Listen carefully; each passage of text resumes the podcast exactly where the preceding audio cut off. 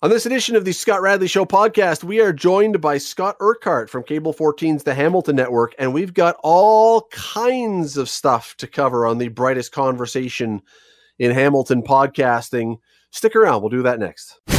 Today on The Scott Radley Show on 900 CHML. I want to bring in my guest this evening for the brightest conversation in Hamilton radio. And I tell you, I love any time that we can book this guy to be on because he really does make this the brightest conversation in Hamilton radio, ups the game considerably. When he's not here, you can see him Monday, Tuesday, Thursday, and Friday on Cable 14, co hosting the Hamilton Network on Cable 14. His name is Scot Urquhart, and he joins me now. Scott, how are you? I'm good, Scott. How are you doing?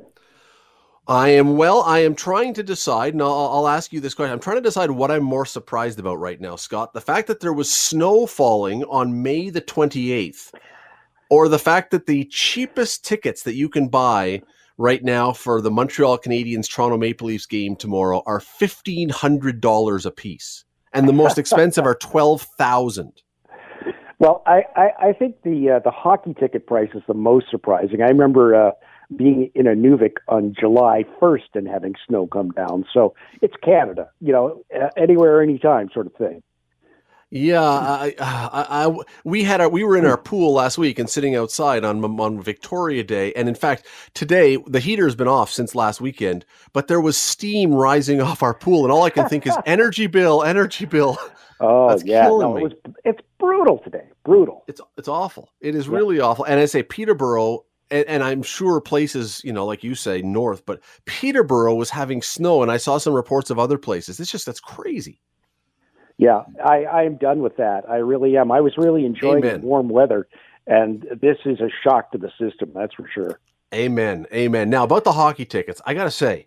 So I'm on StubHub right now as we speak, and you can buy some tickets. They've got some for sale. But Scott, I could maybe understand well yeah i could. I can maybe understand $1500 2000 i'm looking 2500 here. Uh 3000 i mean every range but like expensive range. If this was the stanley cup finals and the leafs were one win away from clinching their first stanley cup since 1967 this is the first round. This is the first round of the playoffs. This is insanity. Yeah i don't know if it makes any difference that this is uh their first chance to beat the Montreal Canadiens in a series since my voice changed.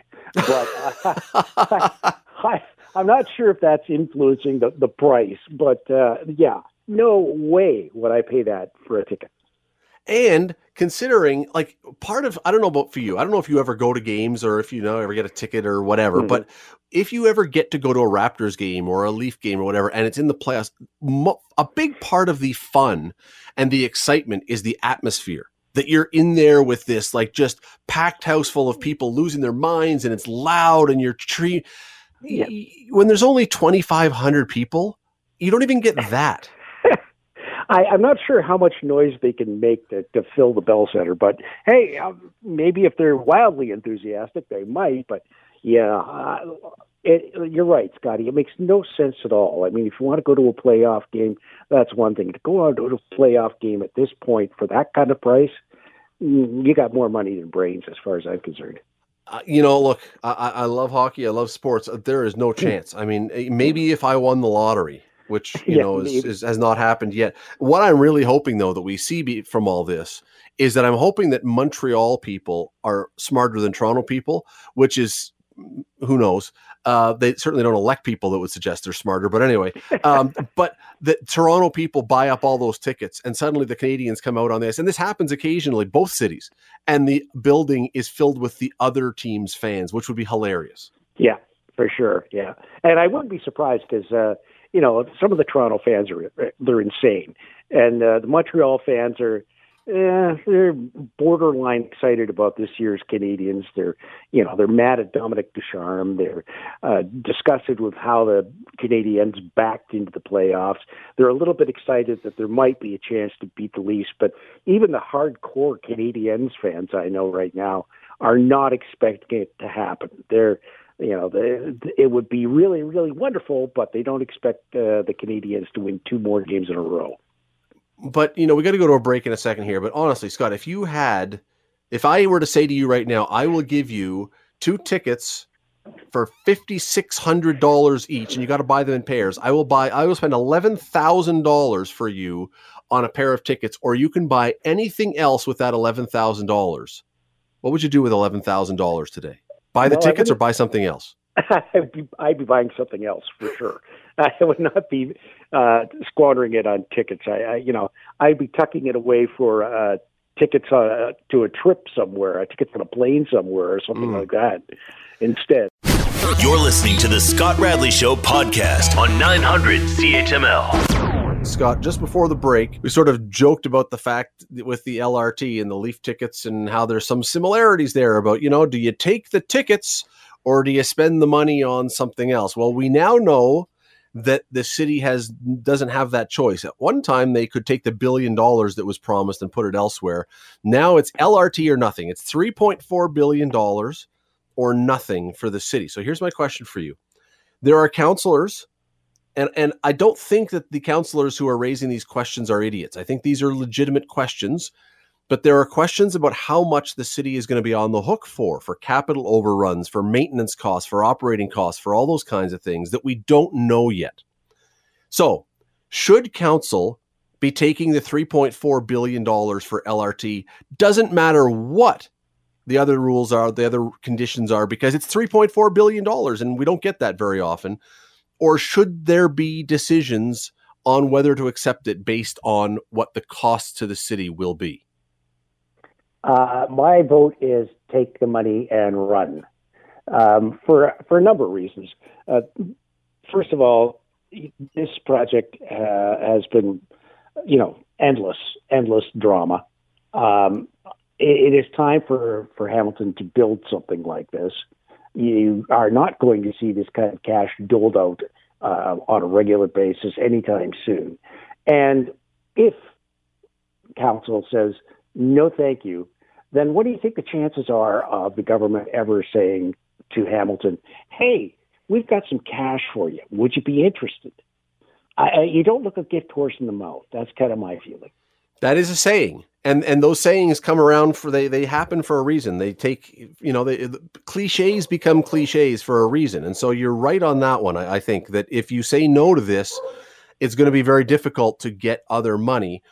Now, let me just go back though the other way because there will be some, and I know a lot of people listening may share this view. That's great. I love the idea of getting 3.4 billion, but we've heard reports that it could be up to 30 million a year plus, maybe more than that for operating costs.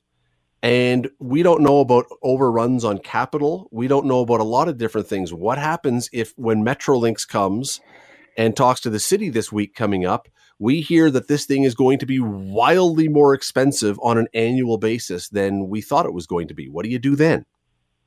Well, obviously, you know, you'd like to have some better numbers and get a clearer picture on this, but um, uh, consider the amount of uh, development that's sitting there, perched and waiting. There are properties that have been already purchased up and down this line and, and have been sitting idle for a couple of years now as uh, the developers wait to see what's going to happen. This is going to bring revenue into the city, and we really, really need the revenue. I don't know what your taxes are, Scott, but mine are insane on my house. And property taxes can no longer pay off everything we need to do in this city. We have to generate some new sources of revenue and development costs and taxes on those developments are certainly welcome here in Hamilton. So I don't think you can just say, oh, wow, we're going to have to pay money. We're, you have to spend a little bit of money to make a little bit of money. And I think this is the start of, of making some money down the road for the city and maybe some relief for the taxpayers. And that could be, and you you know you may be well right, and I know that that's the position that the mayor and a number of councilors have made that this that the the revenue, the tax jet base that's generated from this will either offset or even better than that. The the fear though, and you just alluded to it, is the other side that all right, but if it turns out that it's thirty million, and let's say that revenues don't quite match that or something else, uh, it's another point or two on people's taxes. And I think a lot of people like you, Scott, are are pretty fatigued right now with their property taxes and, and are not excited about the idea that there might be more added to it. Oh, there's no doubt about it, and I, I'm among them. Um, I don't know, uh, you know, about as I say about uh, your taxes, but mine uh, here on the West Mountain have tripled since I bought this house. Uh, you know, they, they went from around 23, a little under 2,300, to knocking on the door of 7,000 now. And, uh, you know, it, I, I cannot, I cannot fathom how that has happened in 20 years. Yeah. And, you know, I, I, it, it's unsustainable if it keeps climbing. Well, I'll tell you how it happened, Scott. I'll tell you how it happened, and that is, and this is where I think council is on the spot. This council or the next council or whomever. Politicians do not like to say no, and they don't like to have to make hard decisions to cut certain programs or certain ideas. And so they just continue to let the uh, taxes creep up. At some point, a council, whomever's on it, may have to if things, you know, we get the LRT and then things, the, the money starts creeping up, they may have to make some hard decisions on some other things. No, I, I don't disagree with you there, Scott. Uh, uh, but I also look to uh, the number of things in this city, uh, and particularly by this council, that have been bungled in the last two decades that have cost us millions, millions of dollars. And, you know, I, I point to the obvious one, the Red Hill uh, pavement situation uh, as one of them, but there are many others. And you know, the we've had the same guilty parties for about uh, 20 years now for all of the things that have, have been messed up in this city. Uh, and maybe it's time for us to stand back and look at who's running the place. You're listening to the Scott Radley Show podcast on 900 CHML. This is an interesting one from this week. I don't know if you heard this story. I mean, you probably did, and many people listening probably did. Earlier this week, yesterday, I believe, the prime minister issued a, an apology to Italians who were interred during World War II. Um, the the explanation, the official apology being because they just because they were Italian. Now, that's an interesting discussion to have because there are many people. Well, there's a number of people, professors. I'm looking at just two right here one from York University, a, history professor, and another from Carleton, who say this apology, uh, we've had lots of apologies. But this apology is a little misguided because the, there were only like 600. Apparently, I, I'm not sure of all the details. I'm I'm learning my history here, but there were like 600 who were imprisoned, and many of them were card carrying fascists, so the history says, who supported Mussolini. This was not every Italian who was being affected by this. And and you look at these, and these people are saying, look, we got to pick our apologies right here. We've got to apologize for things we truly have done, maybe wrongly. But you don't just blanket apologize for everything that can be perceived by someone as being unfortunate. What do you, what do we do with these apologies? Because I'm always I'm always wondering even what whether they're effective, whether they're needed in history. You know, we, we're not the people who did the thing, so it seems sometimes odd to be apologizing for behaviors we didn't do to people that weren't done to. What do you do with this? Well, it, it's I think it's a little complicated. Um, certainly, in the case of Indigenous peoples, we did do it to them. Uh, and, and, and, people don't and, argue that. People yeah, don't argue yeah. that. I don't think. So you know, uh, and, even uh, e- even today, that continues in many ways. So I, I get that. I get the Japanese Canadians that were interned, but we're getting to the stage where you start to wonder, okay, what what's behind this? And yeah, as you say, I don't know the details either, but if, if it was a minimal number of Italian Canadians and most of them were card carrying fascists, in the day, that would have been considered, uh, considered a security risk. So, where do we go from there? Is, is the Trudeau government apologizing uh, and playing politics here? Because if you look at the demographics, there are large Italian populations in Montreal, in Toronto, in Hamilton, in vote rich centers, which the Liberals need. And to make the Italian Canadian community feel good, is that the cynical operation uh, of the government? But is it making them feel good, apology? Scott? Is it making them feel good? Because here's the thing we know that many, many, many Italians who were living in Canada, who were Italian Canadians, fought for Canada, fought against fascism. They were, Absolutely. they were, they. These are people now. So uh, let me read you a, a, paragraph from a story that was online from a. It's from the CBC this week, and it reads this: Roberto Perin, professor emeritus of history at York University, said in the 30s and 40s, approximately 3,000 Canadians were card carrying members of the Italian Fascist Party, including some of those interned. These cards, he said, stated they'd be prepared to shed blood for Mussolini and his fascist government. Quote, when we say people were interned simply for being Italian, this is nonsense. And that's his quote. And I'm looking at this thinking, you know, the Japanese internment, and again, just learning from history, they were being interned literally simply for being Japanese. Right. This is a this reads, this sounds like it's different. You've got people who were shedding blood for Canada against fascism, and you're now apologizing to people who may have had the same background but had vastly different beliefs and these were people they were fighting against it's it's very complicated and it's it makes you wonder as you just said how much of this is just hey let's find someone else that we can suck up to yeah it's hard to say but uh, as I mentioned, I mean, somebody carrying a, a, a fascist card in the, in the day uh, would have been considered a, a, security risk, and perhaps rightly so. So, uh, you know, in, interring them doesn't necessarily uh, uh, make no sense at all. But what are we doing today? As you say, there were thousands of, of Italian Canadians who went overseas, fought, died, shed blood. Yes. Uh, in, in order to protect the freedoms of this country because they did not want uh, something to happen here that had happened in their homeland. Exactly. But, exactly. go ahead, Scott.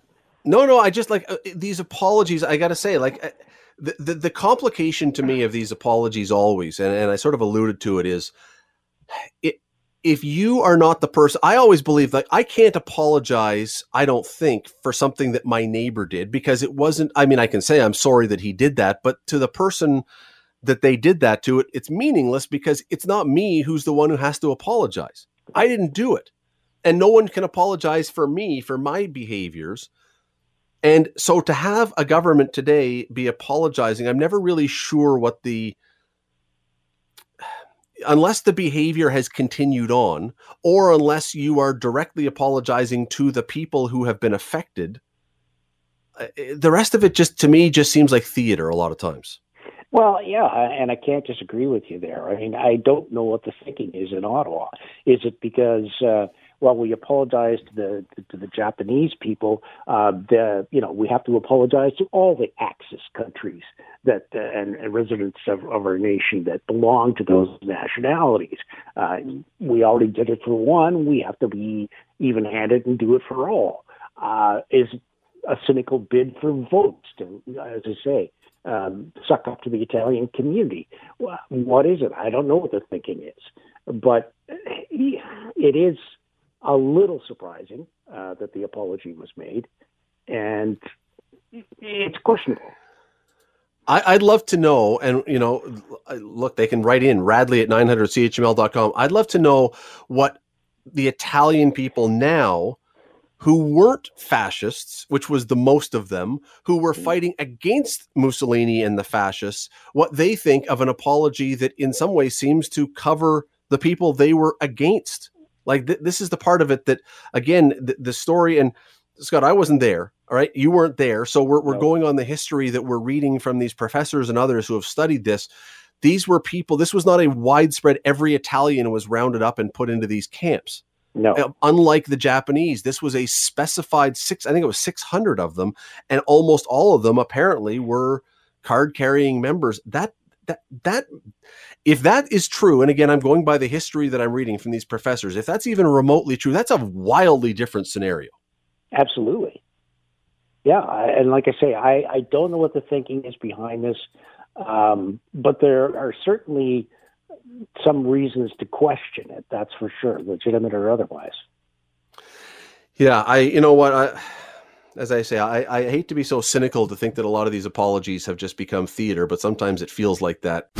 You're listening to the Scott Radley Show podcast on 900 CHML. This topic is very troubling to me, and it's the big tech, the big in communications to Twitter and Facebook in particular, for for for the last year or two, they have taken the position, I guess, that they are now the the gatekeepers of information, and if they determine that something is not accurate, they will either put a note on your account saying this is false, fake news, or they will, in the case of Twitter, they will block your account, suspend your account, and we saw this recently with the stories about the Wuhan lab being the source of COVID.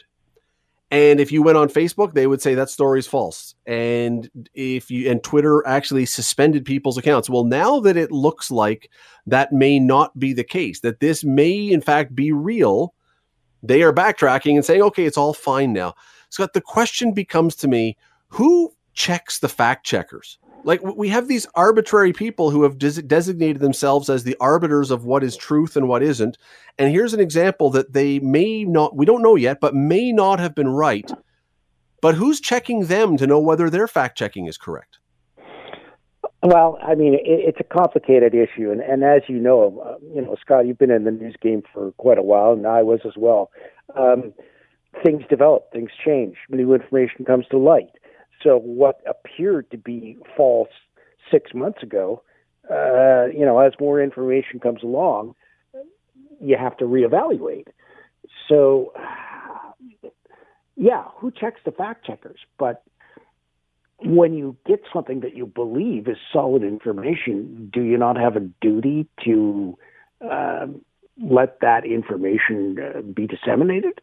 It, it's a it's a really tough call, and I, I I worry more about uh, allowing big tech companies to decide what's true and false. That's my point. That's exactly my point.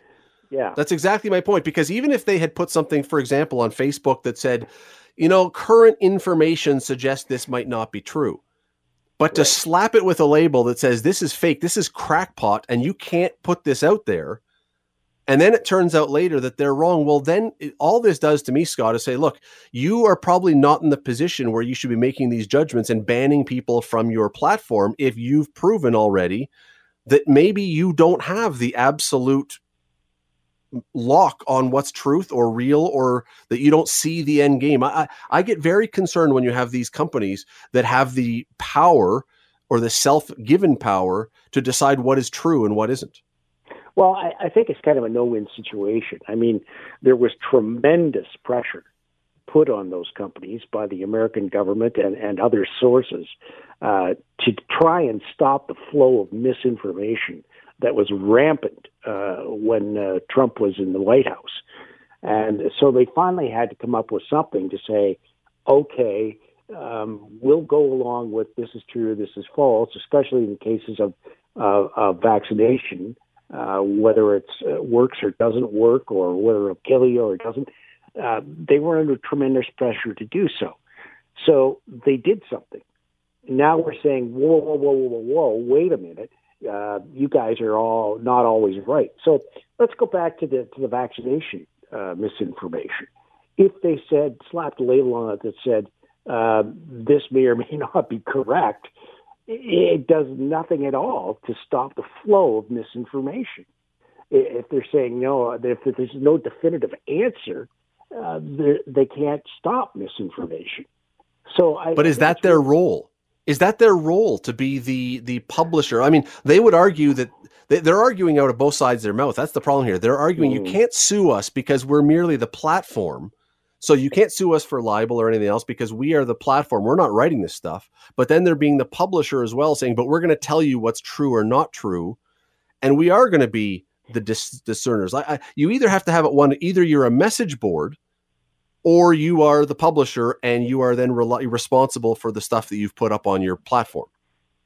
Well, I think it gets into the uh, area of is it time to regulate the internet? And that's a whole different can, can of worms. I mean, if they're left to regulate themselves, um, well, we know what can happen uh, with many different bodies that regulate themselves. Uh, sometimes it's not the best option. On the other hand, there will be tremendous opposition to any serious form of regulation of the internet. And that's mostly from consumers who feel um, it, it's their right to say whatever they want to. Uh, they don't want to be controlled on the internet. They want to do what they want to do when they get online. So, what's our answer here? I think generally, almost always, you're better off by letting freedom of speech be the way to go. And if you disagree with it or if you think it's crackpot, you ignore it. And there's always going to be people who have crackpot. This is the thing, Scott, is that by covering the by not letting this stuff be posted, it's not going to get rid of the crackpot theories. They're going to exist. They're just going to not exist on that page, but you're not getting rid of them. You're not eliminating them. No, but they're not as widely disseminated either, and that that can be significant. That can have significant impact. That's for sure. It can. It can. But I've always can. been the, of the opinion that you know if if there's something online that's just ridiculous nonsense, then uh, those who wish to should make a better argument, and mm. that has always been my position. But uh, we are in a society now where argument makes no difference. Yeah. The facts yeah. make no difference. You're listening to the Scott Radley Show podcast on 900 CHML. Saw this story today, and it's a, it's a one of those fascinating, I think, discussions that you could have sitting around a table over dinner or over a drink or whatever with your friend. Uh, in Sweden, at Lund University, they say they've now figured a way that they can do a test and tell you years before it would ever kick in if you will get Alzheimer's. And I'm looking at this, and it's you know it's it's one disease, it's one condition. But oh, let's say this broadens, whether it's just Alzheimer's or whatever. Would you want if you were going to get Alzheimer's, cancer, whatever, something that would have a really significant and difficult and maybe fatal effect on your life? Would you want to know that ahead of time, or is this something where you say, "No, I want to live my life, and when it comes, it comes, and I'll deal with it then"? Are are you? Would it benefit you to know ahead so you can plan, or do you say, "No, let me just figure it out when it happens"?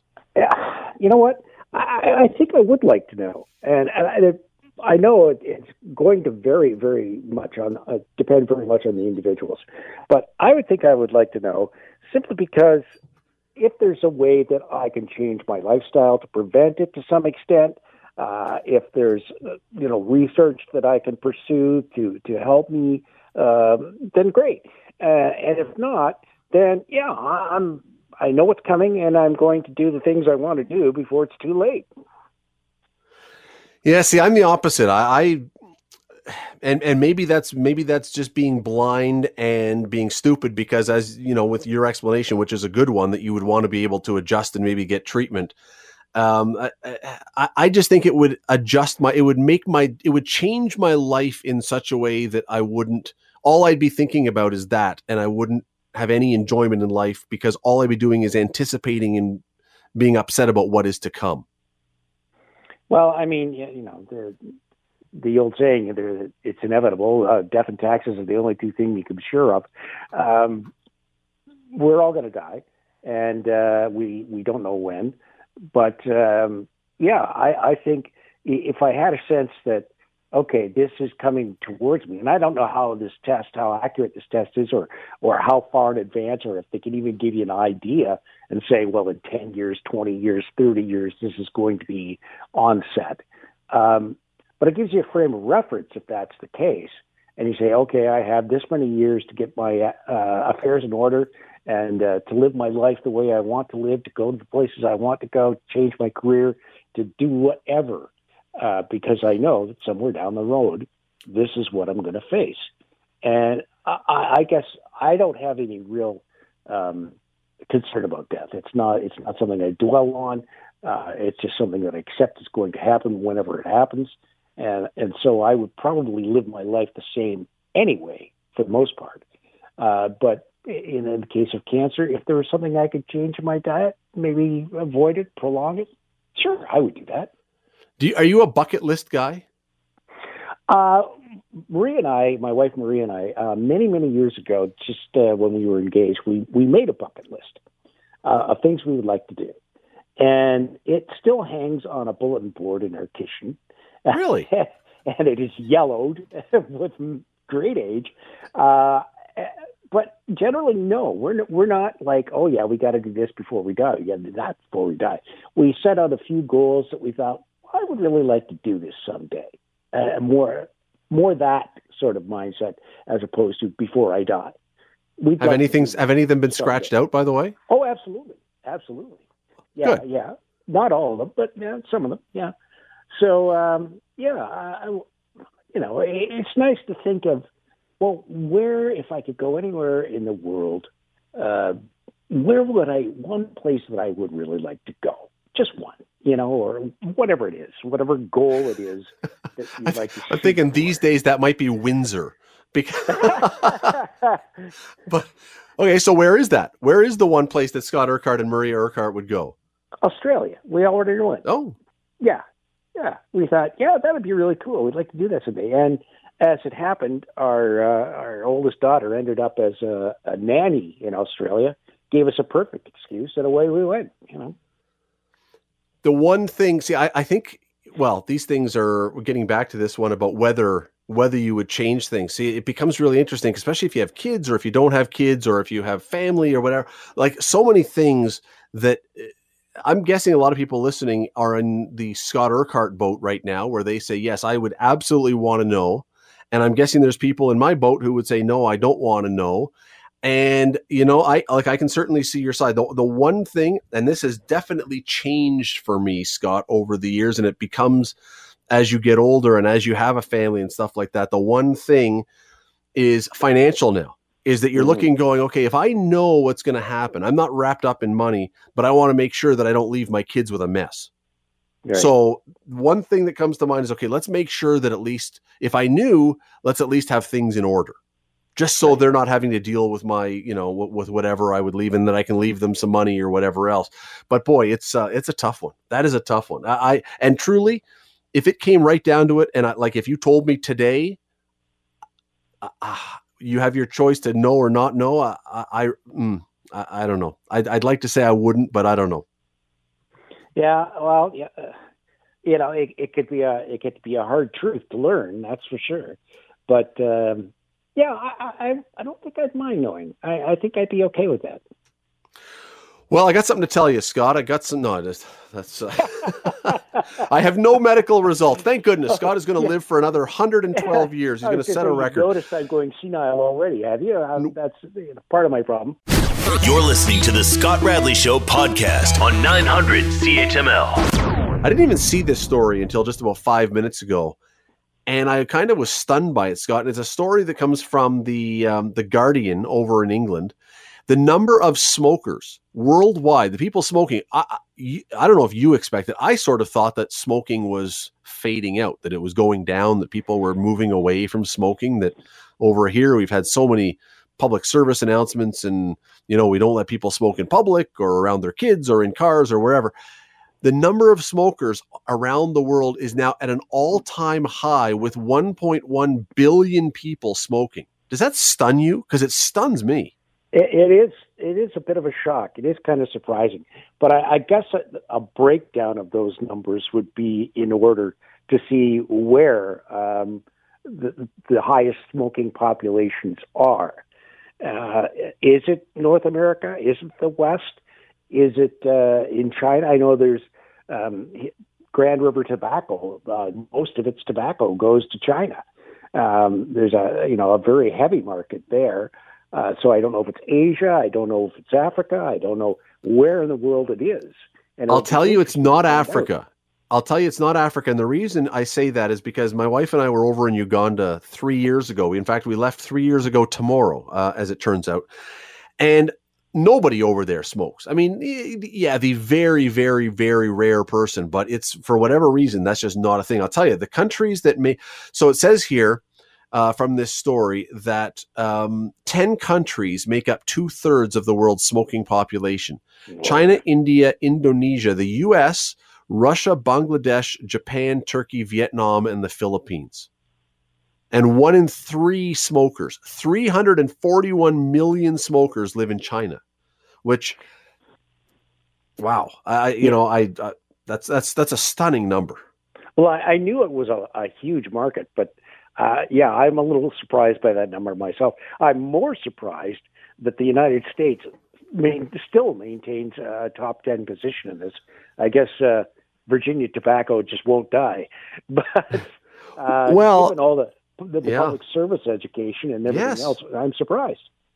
I mean, look, I, we know people still smoke, but the, the just the our acceptance of people smoking almost. And look, for people who are listening who are smokers, I'm not saying that, you know, we're going to scowl at you, but it like we, people smoking is perceived very differently now than it was even 20 years ago. Very oh, differently. Absolutely. Absolutely. Yeah. Yeah. And, you know? and I think, uh, well, I, I, look at my own, my own in-laws, my mother and father-in-law, uh, my mother-in-law quit when my youngest son was born and had some health problems when he was born and she had been uh, pack pack and a half, two packs a day for 40 years or so before that happened.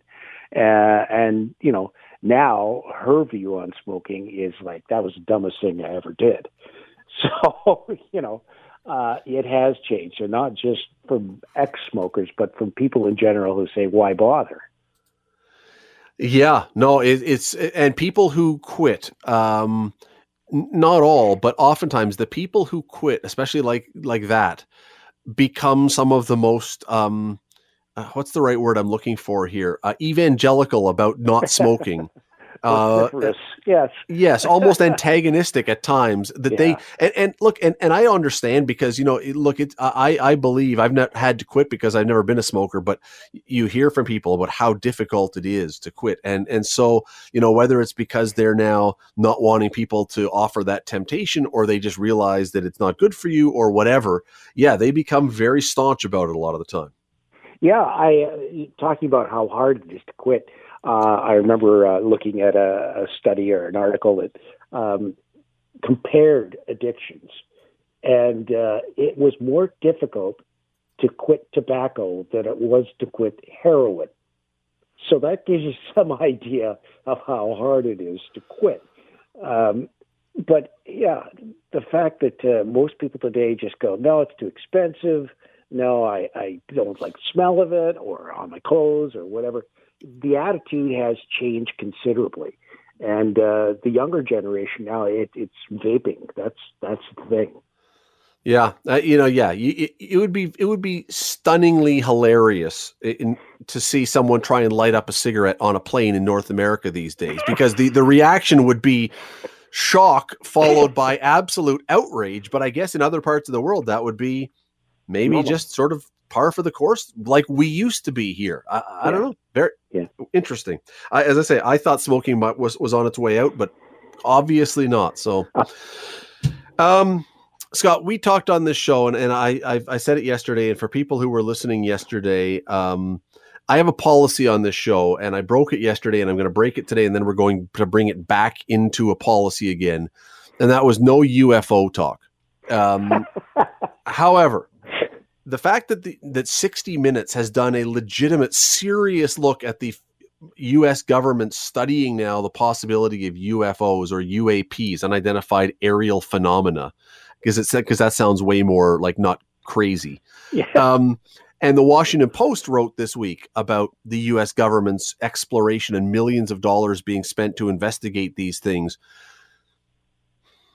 is this is this just another sign that we're in loony land or is this something where you look and you think you know no it's a good thing that the government is spending money and doing some serious research into this stuff because we got to know yeah i think we do got to know i'm very intrigued by uh, the report that is supposed to come out next month from the U.S. government that's supposed to uh, reveal everything they know about UFOs yes. uh, from start to finish that would be interesting. I'm intrigued by the um, uh, footage we've seen from uh, military fighter cameras uh, of things that pilots can ex- cannot explain, and and uh, their you know recollections of what they saw and how it affected them. Uh, it is intriguing, and you know mathematically, um, there has got to be other uh, life out there in the universe. There's ten thousand planets in our galaxy alone that would be capable of supporting human life as we know it. So to say to say there's nothing else out there is like mind-bogglingly. The chances are mind-bogglingly slim. Yeah, uh, although if you know if, if that's true, um, and we haven't been able to find them, I'm not really sure that they would have been able to find us either and be flying around and buzzing. It, it's always interesting to me that that it seems like all these reports are always of these UFOs buzzing our or the Americans' military apparatus, which leads me to believe unless the aliens on planet Zorblop um, are really into aircraft carriers or fighter jets, it's way more likely this is if it if there is something, it is spy drones or some other technology from China or Russia or somewhere else that we just don't know about, so we can't explain it. Well, uh, yeah, I mean, I think part of it is we hear more about it because we're on this side of the pond, but certainly there's no lack of, of uh, sightings uh, throughout Europe and other parts of the world as well. We're just more familiar with the ones that are reported in the American media. So uh, that may be part of the reason why they seem to be concentrating on on the U.S. Um, otherwise, I can't imagine why they'd want to look at that country so closely. That's just a personal thing. but what if? Okay, so you, you you are. I'm not gonna like. I don't want people going away going, "Oh, Scot Urquhart." I mean, the guy's a you know he's driving his pickup truck around looking for UFOs in his overalls yeah, every yeah. night. That that's not it. Uh, you're open to the concept, but okay. So honestly, what would happen? What would your response be if Maria came home one day and said, "Scott, I saw a UFO"? What would you would you do you do you think you would honestly look at her in the eye and go, Really? Tell me about it. Or would you say, Really, Maria? Okay, let's call that clinic and make sure we can get in and have you check for a concussion. Well, I know that generally she's she's not crazy. Um, uh, you know, so I, I would sort of be intrigued. But yeah, I'd want a lot of details, that's for sure. And yeah, I am open to the possibility. I, I, I think it's fascinating.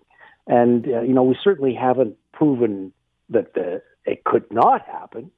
So let's let's check out and see if there is a possibility that whether it be spy drones or something else. I think at least we should look into it.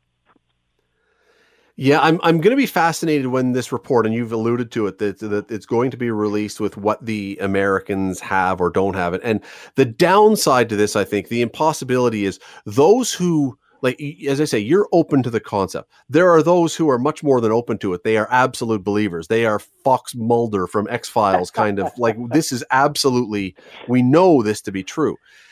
If if the report comes back and says, "Look, we don't know what these things are, but they all seem to be military apparatus," they're going to discount that report immediately because it's eliminated the possibility that it's from another planet. And if it says these things are, we believe, from another planet. All the other people who believe that they have their feet on the ground and are into common sense and logic are going to say, come on, really? We're, we're wasting millions of taxpayers' dollars on this. I don't think you can come up with an answer that's going to make people accept it, whatever it is.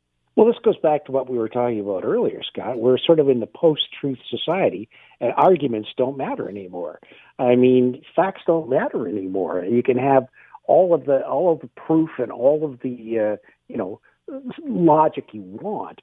But if somebody wants to believe something different, they're going to, and you're not going to persuade them. And that's the nature of our, our society these days, which is, I think, extremely unfortunate. But here we are. It's a really, the other thing that comes out of this, it's a government document. What is the press conference going to be like?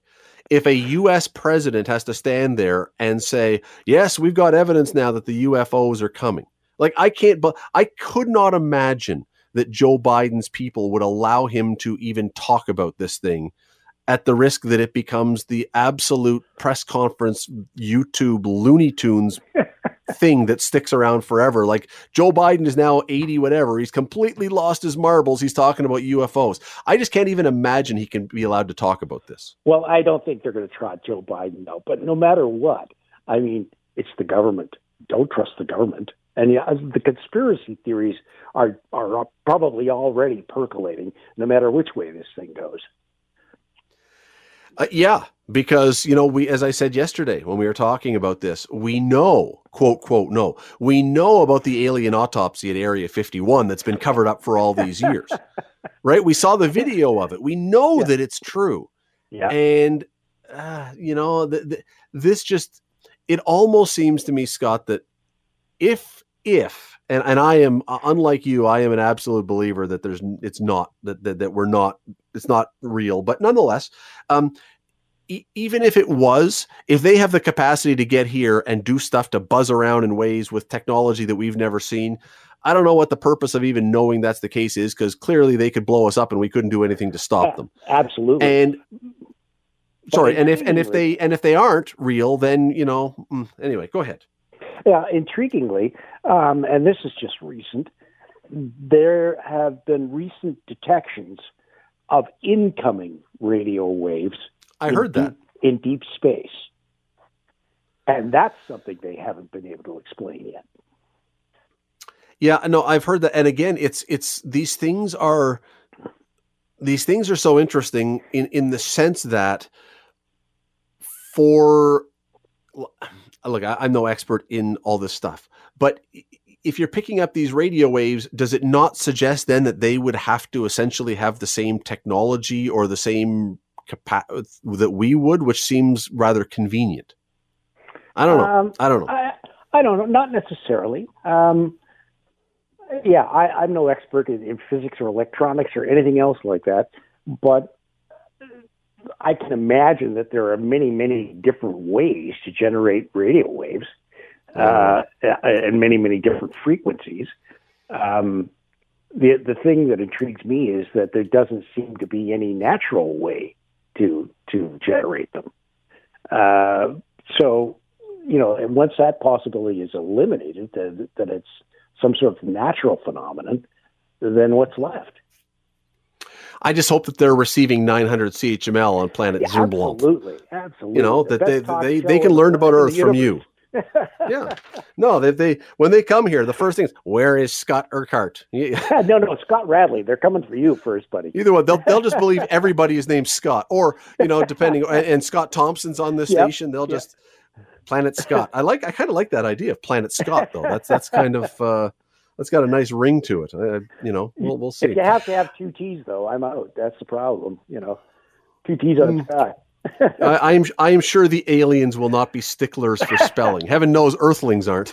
That's for sure. Uh, tell us about uh, cable about cable 14 and tell us about the the Hamilton Network. What is coming up on the Hamilton Network these days? Oh, gosh. Um, well, eh, we're, we're going to be. I, I'm sure we're going to be talking next week about the uh, the decision uh, or non-decision, depending on what the situation is, about reopening schools or not. Yes. And, and that to me, um, well, that's a whole different can of worms. I don't know if you want to get into that or not. uh, we're going. We're certainly going to be talking uh, about uh, uh, council's decision on the LRT uh, and what's going to happen once that uh, you know representative from Metrolinx drops by.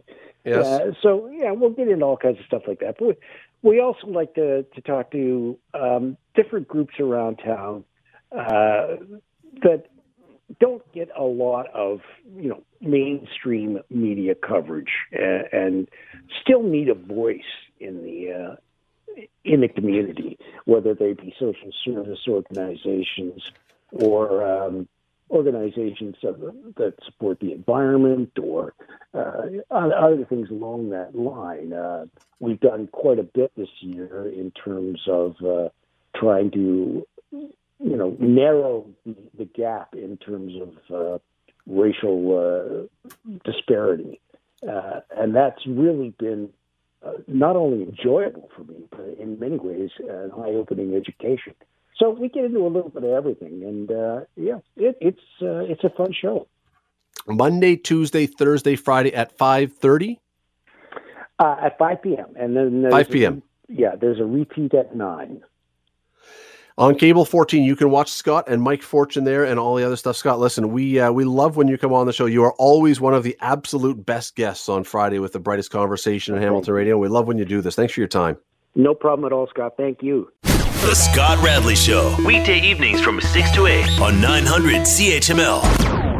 The Scott Radley Show podcast is available on Apple Podcast, Google Podcast, and wherever you get your podcasts. I'm Scott Radley. Thanks again for listening, and do not forget to subscribe to this podcast. It is free. You will never miss an episode, and also be sure you rate us and review us. Whatever you think of us, we'll take it. Thanks for listening.